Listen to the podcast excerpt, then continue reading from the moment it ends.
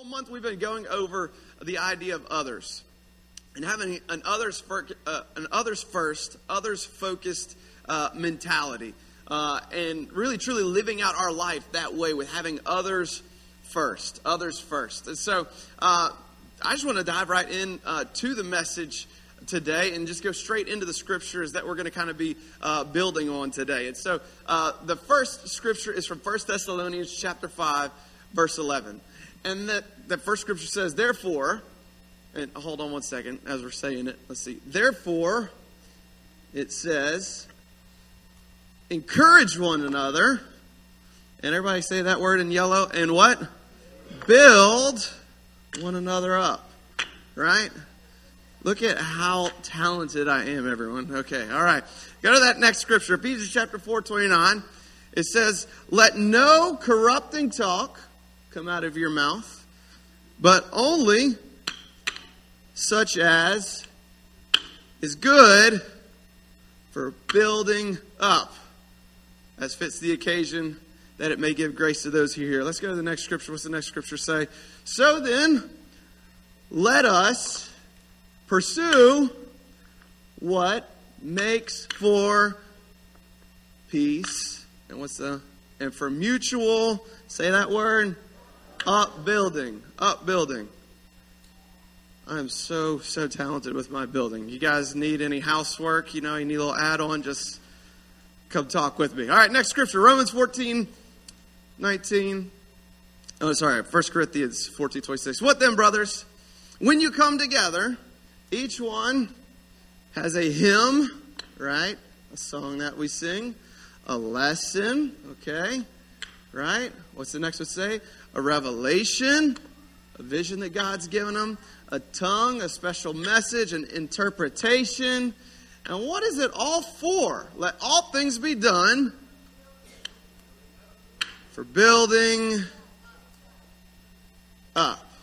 And it didn't even fall. Come on, there we go.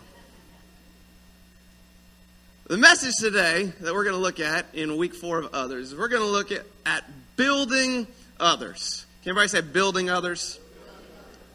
And as I was looking at that, as a good preacher, you know, I had to go and look and see what the Greek word for building was. Okay? And I'm going to give you a little hint. It means building. Okay? It means building. And in English, when we say build others up, it's not a special word we use. We're literally just painting a word picture of we are building others up with our words. You ever heard the word edify before, right? Uh, it comes from, you uh, know, you've ever heard the word for building an edifice, right? Or in Spanish from Latin, right? Edificio. It's a building. You edify something, you build it.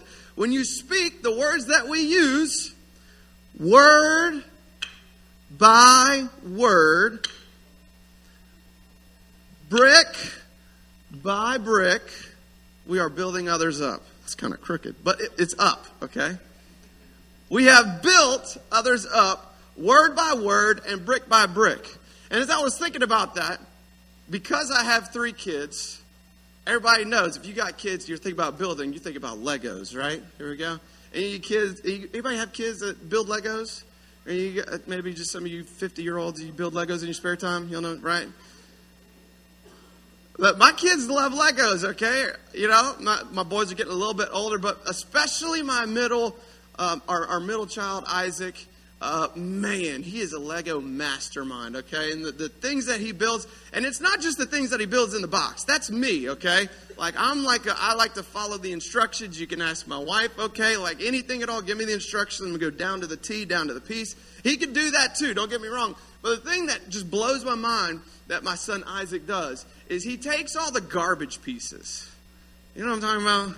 Like, have you ever helped your kid with the Legos? Like, you build the thing, and then at the end in the box, there's like 20 just little, tiny garbage pieces that don't go anywhere. You know what I'm talking about?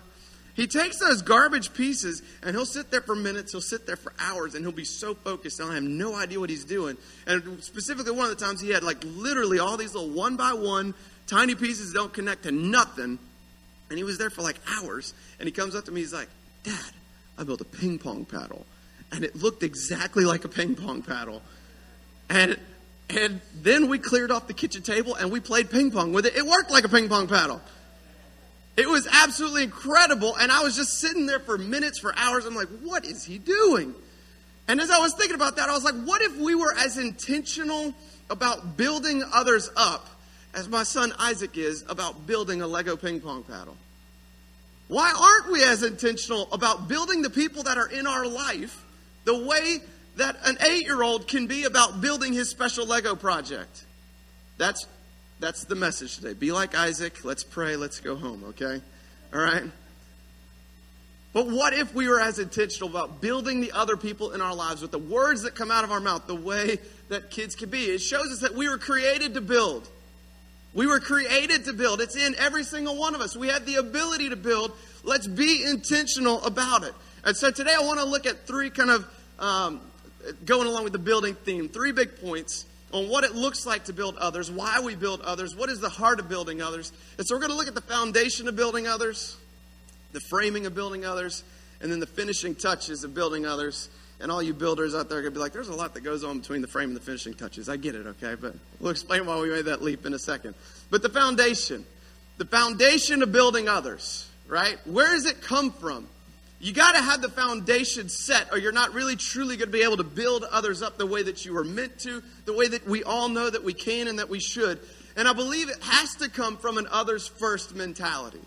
The foundation, honestly, I'm going to say everything I'm going to say about the foundation, but the best thing you can do about having a found, the foundation for building others is go back and listen to Pastor Ben's message from last week on loving others. It was so absolutely incredible, and it illustrates to us the beauty and the importance of loving others and putting others first. so, for that first point, I just want to say it's not about me. That's the that's got to be the, the first part of the foundation, okay? It's not about me. It's not about you. It's not about me. My life cannot be about building myself up. It's got to be about building others. Because I, I, don't know if you know this, but the way the universe works, the way that God created the universe, is you cannot build yourself. You can't. It's in the Bible.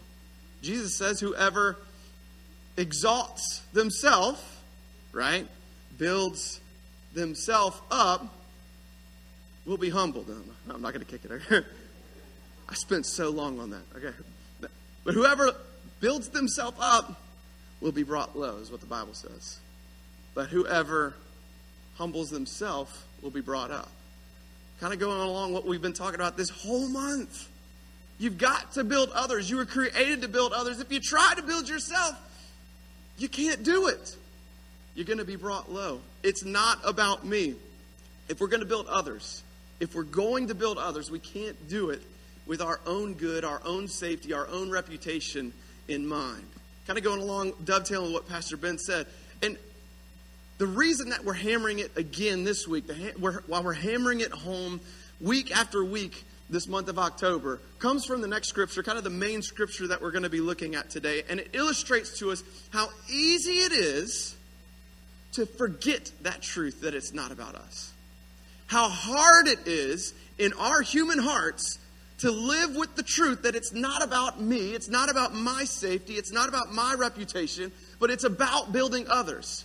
And if you don't believe me that it's hard to live that truth out, let's look at the scripture from Acts chapter 9, verse 26 and 27. And what this story is, to set it up, is this is the story of Saul who becomes Paul.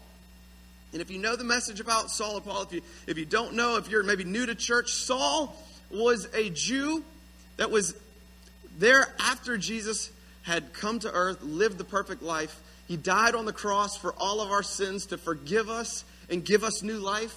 And he rose again from the grave. And Saul comes onto the scene afterwards when the church is trying to spread the message of the good news of Jesus and how Jesus loves us, how Jesus laid down his life for us, how Jesus gives us new life. And Saul is sitting there on the sidelines looking at the church, persecuting, arresting them, approving of the ones who murder the church. And when Saul is on his way to Damascus to have more Christians murdered, to investigate more, Jesus appears to him supernaturally and tells him, Saul, you're not persecuting the church, you're per- persecuting me. The God who created him appeared to him and said, Saul, you're not persecuting the church, you're persecuting me. And Saul, in an instant, goes from persecuting Christians, murdering Christians, to making more Christians. And it's a beautiful, beautiful picture of what God wants to do in every single one of our lives. No matter where you've been, no matter what you've done, God has a purpose for you and He wants to build you up. He wants to build you up. But look at what this story is. And I'm, I'm sure that most wise Christians have read this story and have seen this, but I had never seen this story like this until this week. Saul has Jesus appear to him. Saul's life turns around. Saul was murdering Christians, and then he says, No, now I'm going to tell everyone the good news of Jesus. I realize I was wrong. I realize I was murdering people when I should have been bringing them to the truth of who Jesus is. And this is what happens.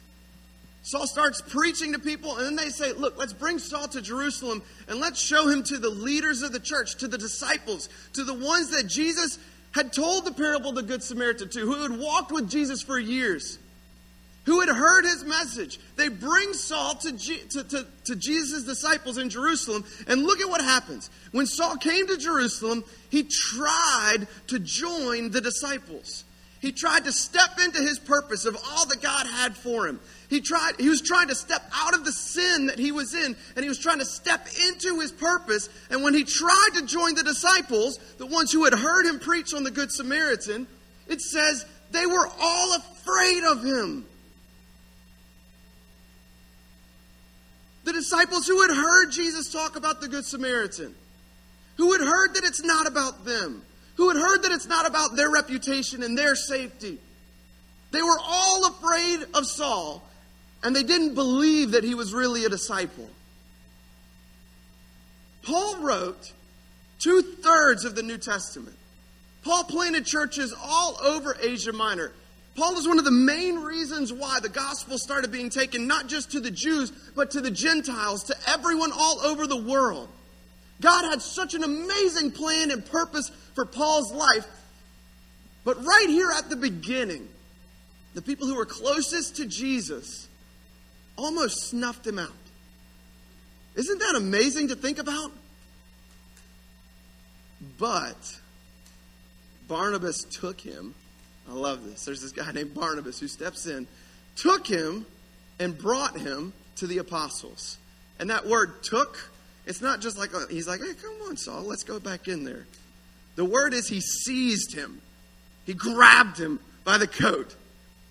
He looks at the disciples and he sees that they should know that it's time to build this man. It's time to build him up right now. He needs to be built up. God's using him and he seizes Paul and he basically rubs the disciples' face in Paul like you do to a dog who's done its business on the carpet, right? You should know better. That's what Barnabas is saying. He seizes Paul and he puts him back in front of the disciples, and then he tells them, he uses his mouth, he uses his words, word by word, brick by brick, and he tells them how Saul on his journey had seen the Lord, that the Lord had spoken to him, how in Damascus Saul had preached fearlessly in the name of Jesus. Barnabas says, It's not about me and my safety. I'm not going to be afraid right now because I can step out and I can build this man up right now. We were created to build others up. I love that. I love that. Because look, here at the start, everything God had planned for him, if not for Barnabas taking him up and saying, "Look, look, look, look, look! No, no, no, no, no! You're scared. You're scared. I know you're scared of him. I know you're. I know you're worried about what could happen. But we've got to take a chance on this man. We have got to build him up. You got to see what God has planned for him. I see him the way God sees him. You're seeing him as a murderer, but I'm seeing him as somebody who is preaching the gospel to the world. He saw him the way that God saw him. And I love that. That's the first thing that we've got to realize. It's not about me. It's not about my safety. It's not about my reputation. It's not about me. The disciples had forgotten and they had to be reminded of what Jesus had told them. And I believe every single one of us every day needs to be reminded of the truth that it's not about me. It's not about me. And the second thing, if we're looking at the foundation, okay, the foundation that all this is built on, it's not about us. And the second thing is we have to realize that our words have power. It's not about me, and my words have power. Those are two seeming contradictory things, right? It's not about me, but my words have power. But they go together because it means that our words are not to build ourselves up. Our words have power to build others. Our words have power to build others. Proverbs 18:21 says death and life are in the power of the tongue. Death and life are in the power of the tongue. Those who love it will eat its fruit. Genesis 1 4. At the very beginning, God shows us the beauty and the power of this. We were all created in the image of God, and that God is the God who creates the universe through his voice. God said, Let there be light, and there was light. God said, Let there be birds, and there were birds. God said, Let there be water, and there was water. God said it. God said it. God said it. He created the universe through his voice. In the book of Psalms, it says that he breathed stars out of his mouth. This is the God that we serve. This is the God that we worship, and he created us with words of power. Death and life are in the power of yours and my tongue. God created the universe through his words. And my question to all of us today is if we're building others, is what world are we creating for the people in our life through the words that we speak? What world are we creating through the words that we speak to our family, to our kids, to our spouse, to our coworkers? What world are we creating? Because our words have power. Ephesians 4:29 from the very beginning, right? It said, "Let no corrupting talk come out of your mouth, but that which is useful for upbuilding. That corrupting, that word that he's saying, it, some translations just says it's let no bad talk come out of your mouth, but the word means rotten. Let no rotten words come out of your mouth. Let no words come out that destroy. Let no words come out that destroy and break down, but let words come out that build up.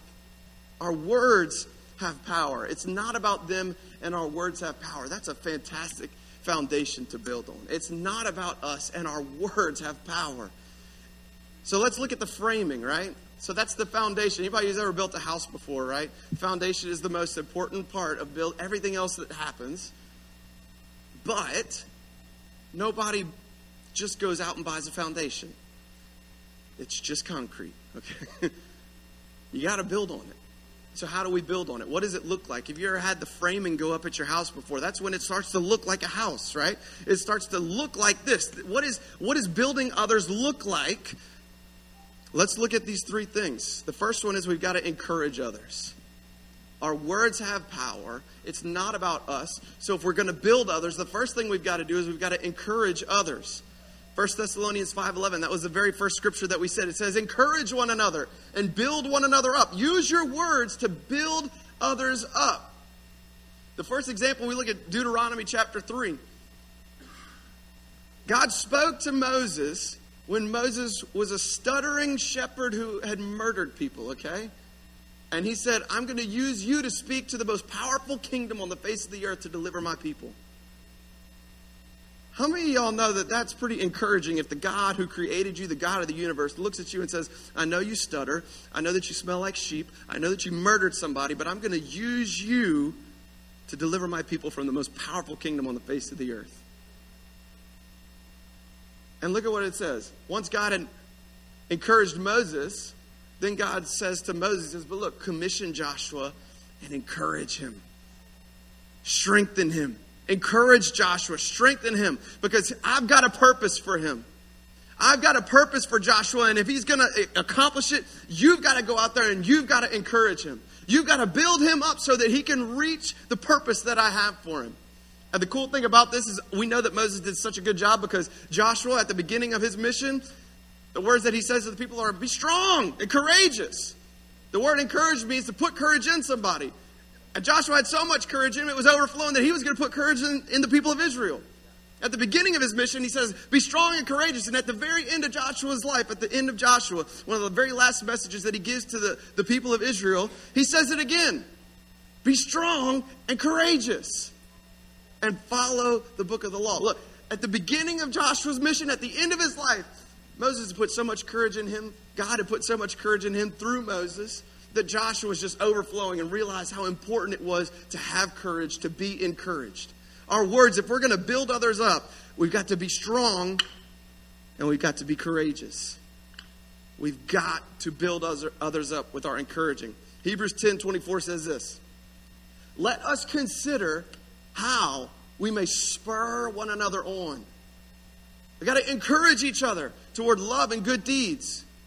Don't give up meeting together. Look, it's not about it's not about you, it's not about your comfort. We got to get together so that we can spur one another on, encourage one another. And I love it. Here go the next the next page of that. Encourage one another. And look at what he says. And all the more as you see the day approaching when Jesus returns. Now, I, Pastor Ben's done a great message on this. We don't know what day it will be when the world ends, but we all know that our end is coming at some point. okay? And so, the writer of Hebrews answers this question here how much am I supposed to encourage the people around me? More than you did yesterday. It's supposed to be more and more and more and more and more. If you don't see encouragement as something important, let it let, let's just see it as more important today than we did yesterday. And let's keep that trend going. We got to encourage people. We got to see the importance of encouragement if we're going to build others up from the from where they are to where God wants them to be. Whether that's your kids, whether that's your spouse, whether that's your community, whether it's your coworkers, we've got to see people where they're at and see where God has them and build them up through encouragement.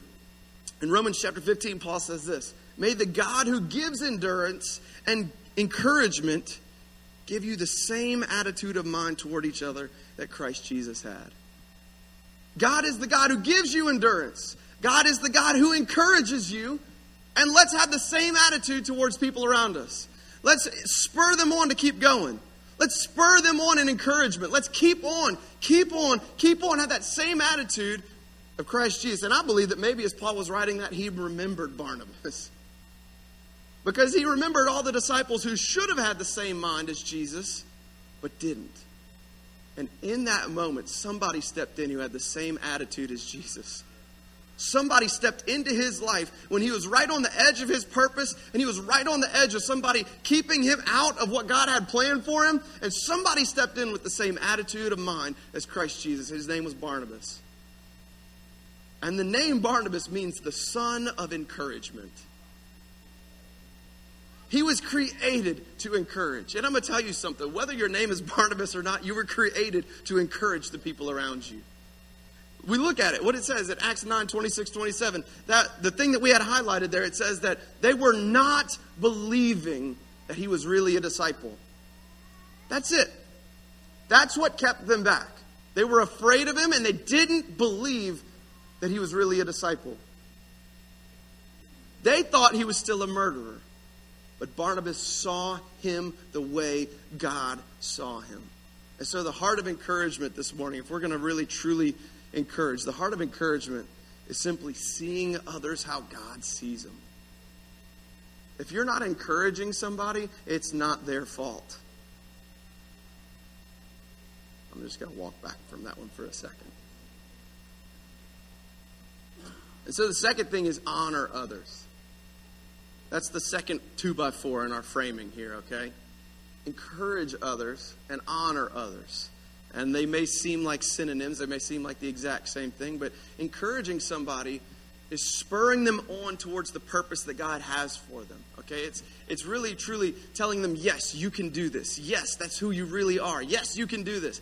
But honoring is more about status. Honoring is more about social position. Okay? Honoring is honoring is all about the relative position of that person towards your person, okay?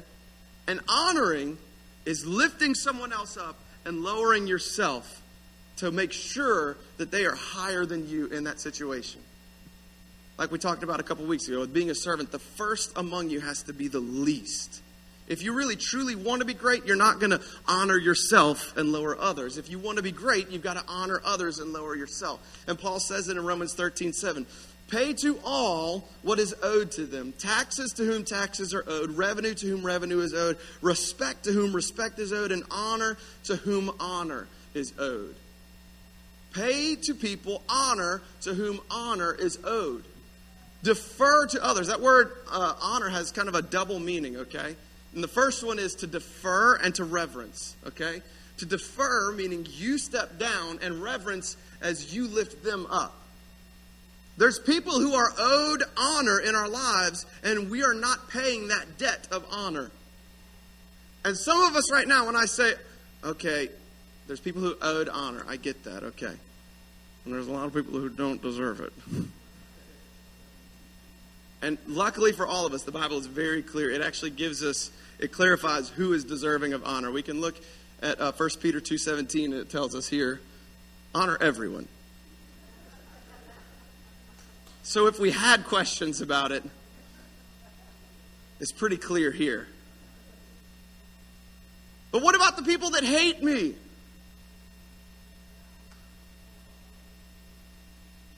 What about the people who are holding me back from a promotion? What about the people that don't deserve it? Jesus says, Love your enemies. And in Jesus' day, that wasn't the person who cut you off in the Walmart parking lot. When he says love your enemies, he's talking about the ones who literally want you murdered, who want you tortured. And he says, You know what you owe them? You owe them love. Everyone is owed honor. Honor everyone. And the Bible talks about it even more. He says, Not only is everyone owed honor, but Paul says it this way in Romans 12:10. He says, "Love one another with brotherly affection and compete with each other on who can show the most honor. Outdo one another in showing honor." Our competition as Christians can be to see who can get to the bottom. I'm saying that in America in 2022 right now, okay? Our competition as Christians can be to see who can be the lowest, who can exalt everyone else the highest in their life. Let's step back for a second there. So encourage others, honor others, and the last one is instruct others. And I'm going to tell you something. If you don't do the first two, this one's not going to land the way you think it's going to land. But if you don't do this one, the other two are kind of pointless. And why do I say that? Because we don't just honor and encourage people. And I'm not saying, I got to step back. I'm not saying this as our honoring and our encouraging and our loving and all that is it's just a trick, right? Like we honor them and then we got like the gospel in our back pocket, right? We're going to surprise them with the gospel there, right? Like, oh, we love you. We're so kind to you. And Jesus, right? So many times, like, I feel like that's kind of the stigma, or that's like, that's the reason why we're so loath to maybe do outreaches and stuff like that. But the truth is the most important thing when it comes to building others if we don't point people to the truth of who Jesus is and the fact that sin is real and the fact that God has made a way for us to be forgiven and be with Him for all eternity and step into our purpose in life, if we don't point people to that truth, we're just encouraging them and honoring them straight into hell. And so we need to have the balance of the first two with the last one. I believe the Bible would call that grace and truth. Jesus says in John 8:32, "Then you will know the truth, and the truth will set you free." It's not the honoring that will set you free. It's not the encouraging that will set you free. It's the truth that will set you free. And all the builders know you can't leave one of the two by fours out. You got to have all of them in the frame. And The beauty of this is that balance of grace and truth. In Jesus, we see it in John 1:14. It says, The Word became flesh. Jesus, who was God, became flesh, lived among us. We have seen his glory, the glory of the one and only Son who came from the Father, and he was full of grace and truth. He was full of love and kindness that kids wanted to come up and hug on him. He was full of love and fun and encouragement and honor. He was full of all of that, but he was also full of truth. That when he loved and he stood and he protected the woman who was caught in adultery, he stood to where she was loved and protected and encouraged and, uh, and honored. And then when all her accusers left, he said, Go and sin no more. He was full of grace and he was full of truth. And you've heard it said before truth without grace is mean, but grace without truth is meaningless. We've got to be full of both if we want to build others up in our life. You see, when we go back to the story of Barnabas and Saul, Barnabas didn't come and accept Saul as a murderer. That's not the power of the message. Paul didn't come up to the disciples and be like, "Hey, you guys are throwing him out, but that's okay. Look, look, look, look, it's okay. He's he's still a murderer, but that's look, that's all right. Look, Paul, you don't have to change anything. Who says murder's wrong, right?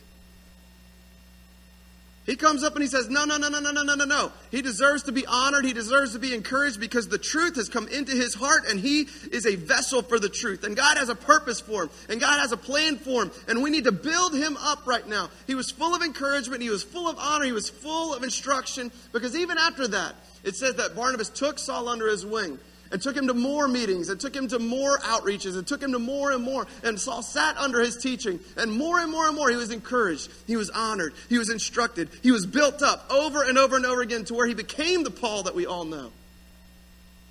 Because someone stepped in to build him up. Someone stepped in to build him up. So we talked about the foundation. We talked about the, the framing, right? Where it starts to look like that. But I'm going to tell you what, if we don't get to everything else, the stuff that finishes up the house, it's just empty. You ever seen a house when it's just the framing, right? It's got the roof. It's you can get under it, right? It's it's better than just concrete, but it's just empty. And that goes kind of dovetails with this idea of the truth of what we're talking about.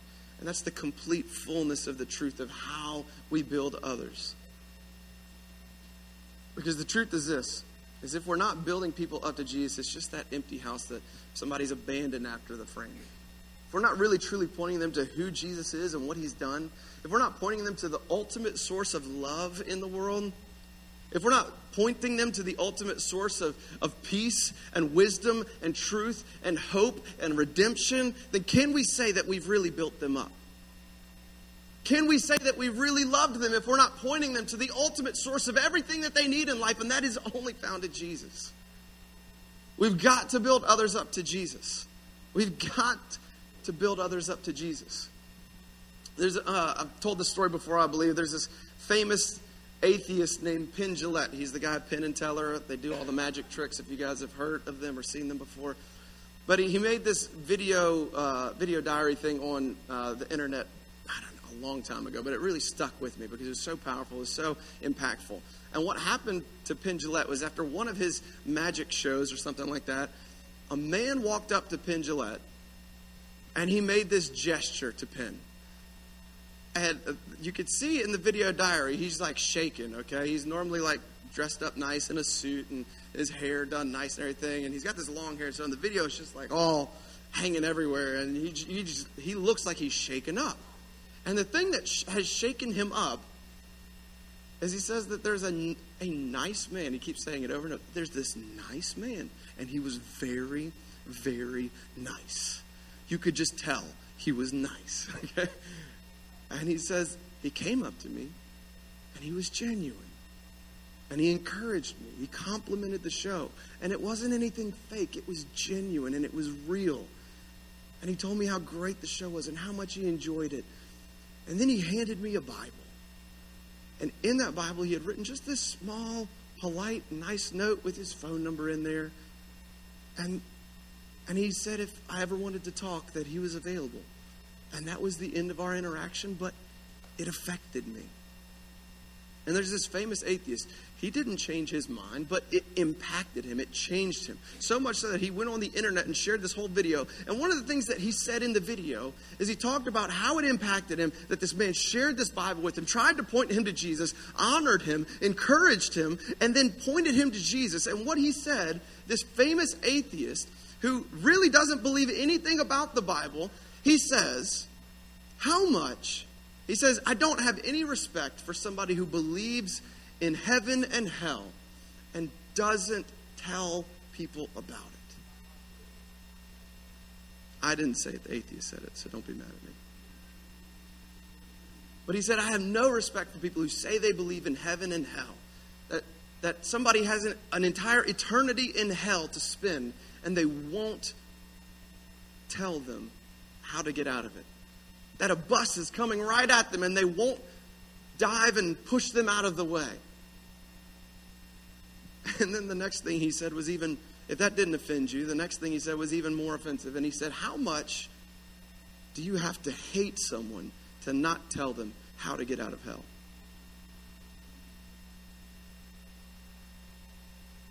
And that's the beauty of what it means to build others and to encourage them and to honor them and to point them to the truth of who Jesus is because we've got to build others to Jesus because heaven is real, hell is real, sin is real. It holds us back from the potential and the purpose that God has for every second of the rest of our lives here on earth and for all eternity.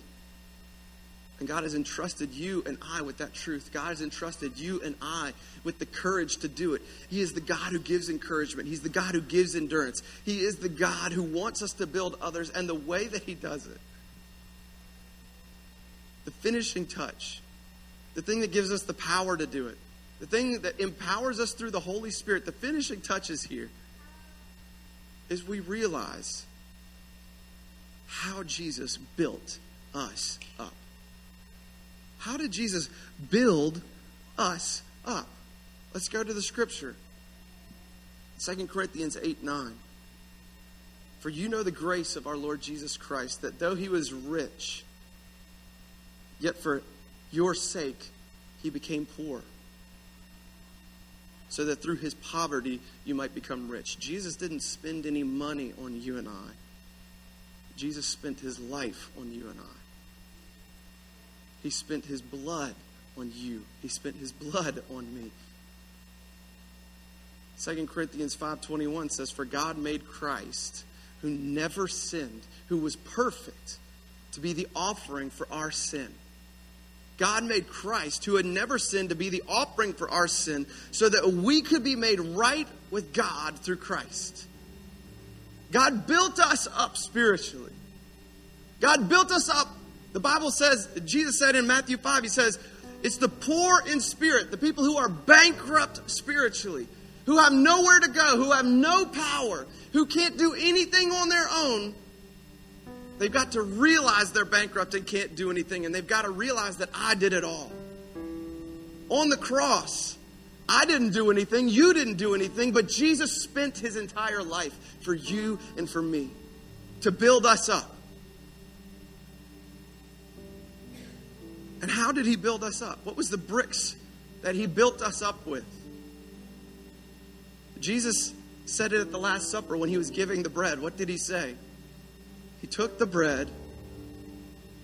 He said, This is my body, which is given for you. And what did he do with the bread? What happened to his body on the cross? He was broken.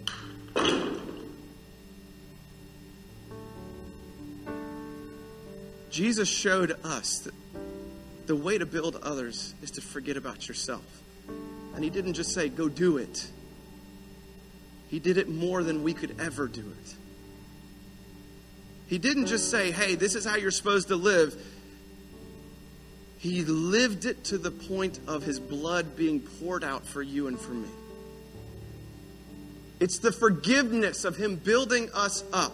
It's the forgiveness. It's the new life. It's the salvation. It's everything He did on the cross that gives us the power, that really truly points us to what it is to build others up the way that we're supposed to build them up. And look at what God says His body was broken for you and for me. And for what?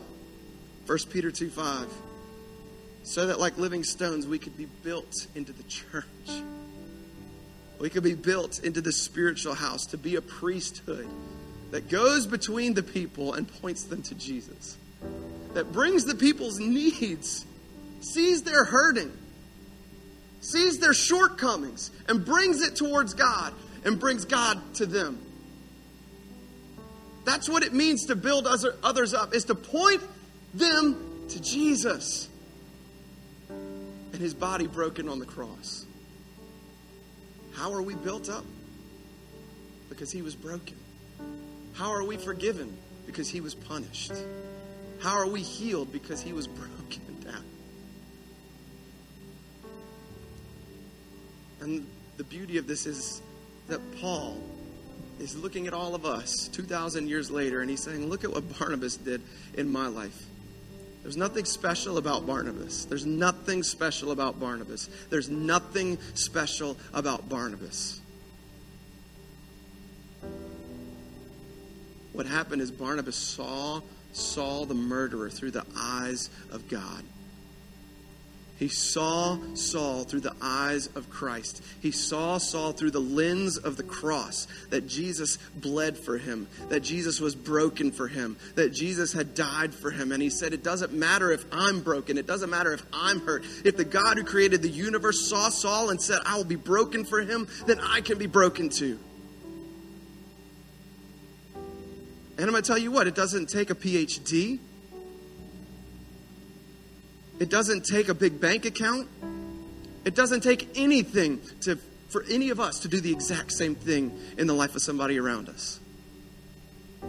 Using our words, pointing them to the truth that Jesus loved them and was broken for them. Let's bow our heads this morning. Some of you guys in here this morning, maybe you came in and you're new to church, or you're new to this idea that God wants to forgive you, that God wants a relationship with you. You never heard something like that before. You, when we're talking about sin and conviction and all that, you, you feel it. And I know that because I was in your exact same spot 20 years ago. I was there. And I felt the conviction of sin. I felt that I was doing wrong. And I felt that God wanted more from my life. And He had come and He had died on the cross and bled to forgive me. And you can accept that today. There, there's, there's no there's no stigma to it. There's no we're not going to make you come down and stand in front of everybody and everyone point at you or anything. This is between you and God right now. And if you want to, the Bible says if you want to be made new and you want to accept the gift of His forgiveness, it's right now, you and God. It's just, again, our words have power of saying, God, I accept it. God, I'm a sinner. I accept your forgiveness. I believe in you. I take your new life. If that, if you want to do that this morning, I ask everybody just keep your heads back and your eyes closed. If you want to do that this morning, I just ask you raise your hand right where you're at. Nobody's looking around. We just want to pray with you. Everybody in the room right now, not pointing you out or anything.